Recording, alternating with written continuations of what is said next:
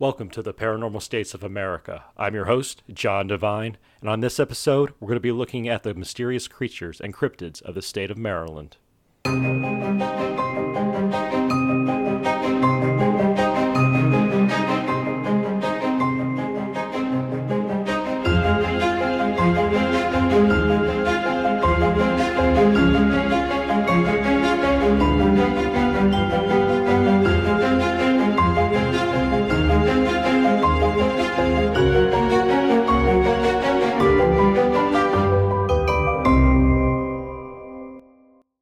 In this episode, you'll hear about five creatures whose legends are woven into the local lore.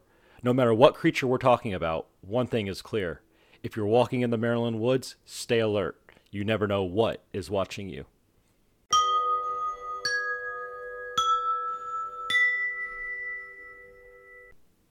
Prince George's County is adjacent to the eastern edge of Washington, D C The woods in this suburban county are rumored to be home to a murderous beast known as the Goatman. It has been described as a human-like figure standing six foot tall, walking upright on two goat-like legs. Unlike most cryptids, it uses a weapon to carry out its evil deeds, a razor-sharp axe. The favored origin story for the creature is that a research accident at the Beltsville Agricultural Research Center resulted in a half-man, half-goat hybrid. The legend often cites this facility as isolated, but it is now located in the heart of the D C suburb. It is a large facility with several stately brick buildings with columns at the front and high security. The first media account of the Goatman was in nineteen seventy-one, when a local family was looking for their lost dog. Sadly, they found the dog dead and headless in the woods. Some locals tied this gruesome scene to the axe-wielding Goatman. Several people in the area reported hearing strange sounds in the woods the night the dog went missing, and some even reported seeing a large creature in the area at the same time. Other stories about the Goatman tie it to the deaths of teenagers who park on Fletchertown Road for moonlit makeout sessions. Like any good slasher horror story, any teens who get too amorous are met by the sharp axe swung by the half-man, half-goat being. Since the nineteen seventies, teens have been gathering at Governor's Bridge that crosses the Patuxent River in Bowie to tempt the Goatman to show itself. The creature is believed to lurk under the bridge and will attack kids who loiter around it. The stories about the creature have been passed among the students in Prince George's County, Maryland for decades, just like the Bunny Man legend of Fairfax County, Virginia. Part man, part goat creatures have been figures in folklore for generations in many cultures. The satyr from Greek mythology is depicted as having a human torso and the legs and hindquarters of a goat. Goat imagery is also tied to the devil and evil in general, giving the legend of the Goatman even more supporting lore. Whether the Goatman is a real science experiment gone wrong, a goat-like Sasquatch-type cryptid, or just a local legend, there is no disputing that the creature will continue to live in the lore of the region for decades to come. But if you don't believe in the story, go hang out around Fletchertown Road or Governor's Bridge Road at night. I dare you.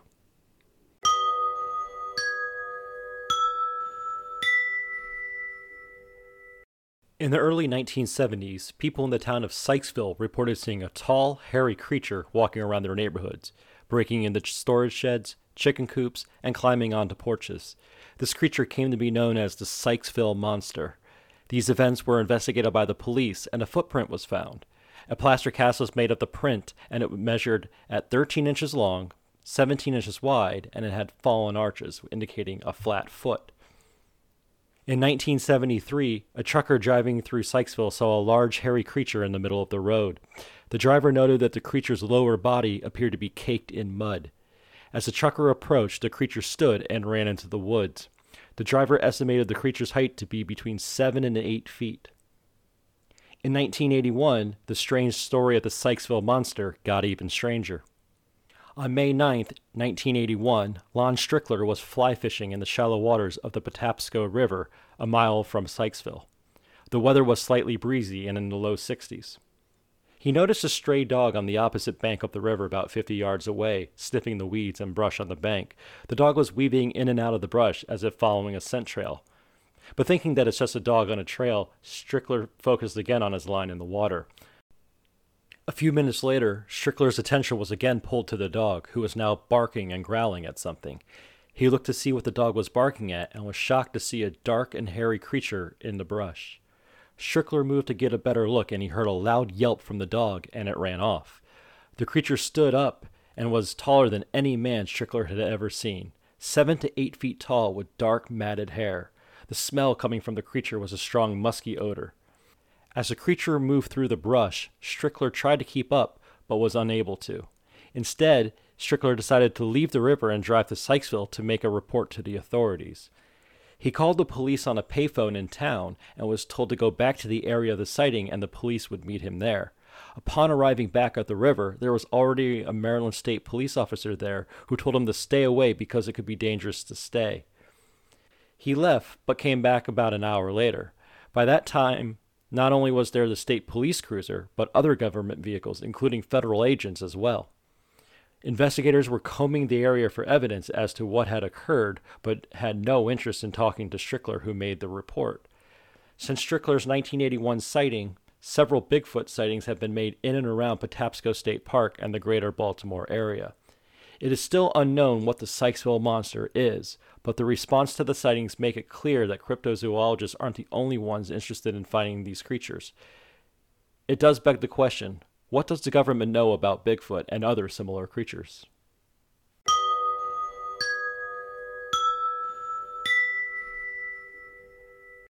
In western Maryland, the town of Boonsboro is located near South Mountain. For generations, people have reported seeing a giant black dog referred to as the Snarly Yow. In the mid eighteen hundreds, one man reported seeing the Snarly Yow on his way home from Boonsboro.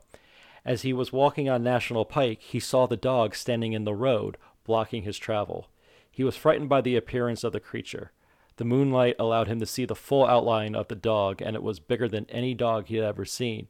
As it stood in the middle of the road, it growled and snarled at him, baring its white fangs. He tried to yell and scream at the dog to scare it away, but it stayed where it was, eyes glowing in the moonlight. The man picked up some rocks and sticks and started to throw them at the dog. Not only did the dog not move, it seemed unfazed by the assault. It seemed the rocks went right through it. Suddenly, as quickly as it had appeared, it walked off the road and disappeared into the brush. In another encounter, the Snarly Yow obstructed a hunter's way. The hunter was able to get pretty close to the dog before firing two shots. The bullet seemed to go right through the beast. Another encounter, a rider was thrown from his horse when the Snarly Yow spooked it, causing the rider to break his collarbone. In the nineteen seventies, a car was traveling down Alternate Route forty, and it seemingly ran over the Snarly Yow when it walked in front of their car. The occupants got out of the car but found nothing on the road. They then looked back to where the dog was standing when they first saw it, and there it was, snarling and growling. And as suddenly as it appeared, it disappeared in front of their eyes. Today, off of U S Alternate Route forty, there is a way marker for the South Mountain Summit. On that placard, there is a sidebar recognizing the Snarly Yow legend. Quote, legend has it that the shadow of a black dog used to prowl the heights of South Mountain. One night, a huntsman, famous as a sure shot, encountered the beast. He aimed and fired his rifle. The shot went right through the animal with no effect. He fired again and again, each shot passing through the shadowy beast. Finally, overcome with dread, the huntsman fled. The Snarly Yow, despite all the terror it has caused in the South Mountain area of Maryland, has never directly injured anyone it has encountered.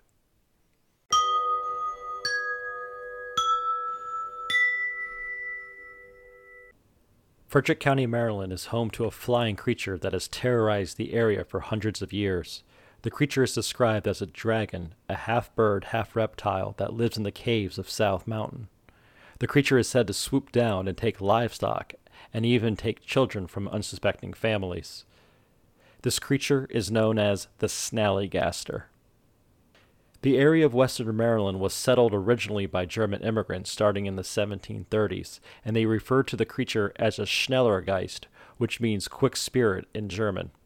Some witnesses report that it has octopus-like tentacles that protrude from the mouth.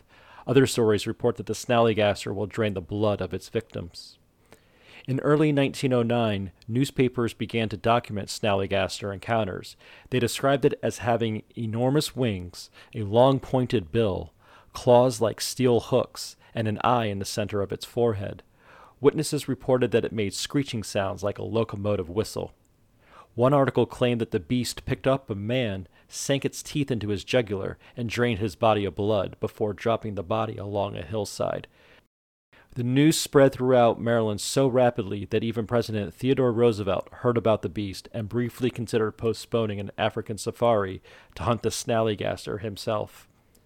Some people believe that it's possible that the Snallygaster is a petrosaur, an ancient flying dinosaur that may have survived extinction deep down in the caves of South Mountain. It also has an arch nemesis in our next creature, the Dwayyo.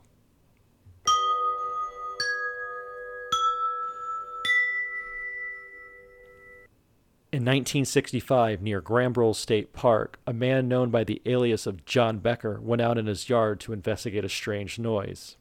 As he went back toward his house, something moved toward him. He said it was as big as a bear, had long black hair, a bushy tail, and growled like a wolf or dog. As it got closer to him, it stood on its hind legs and attacked him. He fought off the creature and it ran into the woods. He said it was a creature known as the Dwayyo. In the summer of nineteen sixty-six, also around the area of Granborough State Park, a man was returning to his campsite when a Dwayyo approached him. He said it was a shaggy, two-legged animal the size of a deer that had a triangle-shaped head with pointed ears and chin. It was dark brown and made a loud scream when it was approached. It backed away from the man, and he noted that the creature's legs stuck out from the side of the trunk of the body, making its movement appear almost spider-like as it backed away. In nineteen seventy-six, two men were driving on Route seventy-seven when they saw the Dwayyo cross the road in front of them. They described it as six foot tall, but inclined forward as it was running quickly. The body was covered in dark brown fur. The forelegs were slimmer and held out in front as it moved. The back legs were muscled and thick like a kangaroo's. They described it as definitely not an ape, but more like a wolf or dog, and it was moving upright. In nineteen seventy-eight, two park rangers near Cunningham Falls reported a large hairy creature running on two legs. Some people have drawn parallels between the Dwayyo and the Hexenwolf from Pennsylvania German folklore. As I mentioned, the Dwayyo and the Snallygaster are reportedly enemies. Accounts of loud, violent battles between the two creatures in the mountain areas of western Maryland have been reported.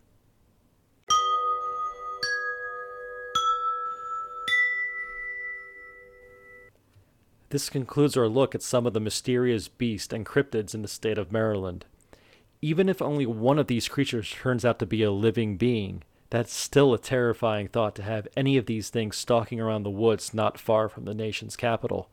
So if you're ever hiking in the woods in western Maryland, make sure to keep an eye out for what's around, or in the case of the Snallygaster, what's above you.